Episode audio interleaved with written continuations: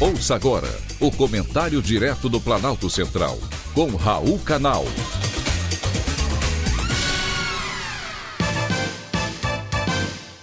Queridos ouvintes e atentos escutantes, assunto de hoje: você é chato?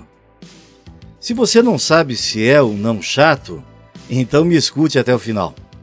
Pesquisadores da Universidade de Essex, no Reino Unido, realizaram 5 estudos e entrevistaram 963 pessoas para chegar aos traços mais comuns das pessoas chatas.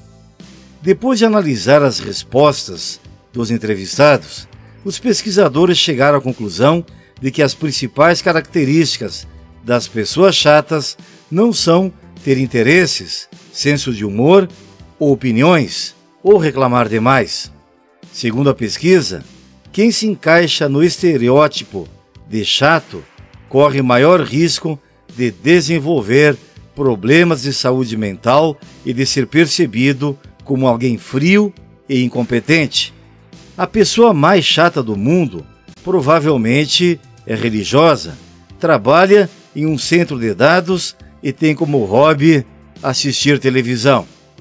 Eu tenho a minha opinião. Chato é aquele que quer sempre ser o centro de todas as atenções. Elege um assunto, fala nele o tempo todo. Pode ser namoro, política, religião ou futebol. Interrompe frequentemente os que estão falando com comentários inapropriados, com risadas fora de hora ou mudando o rumo da conversa. Qualquer pessoa assim se torna aborrecida ou inconveniente. Mas não se preocupe, até os chatos têm jeito. Basta ser sincero, ter uma conversa franca e amiga e procure saber se mais pessoas estão de acordo com a sua opinião. Ser chato tem solução. O mundo precisa de pessoas agradáveis com quem possamos conversar e conviver.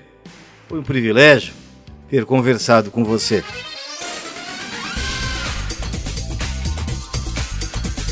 Acabamos de apresentar o Comentário Direto do Planalto Central, com Raul Canal.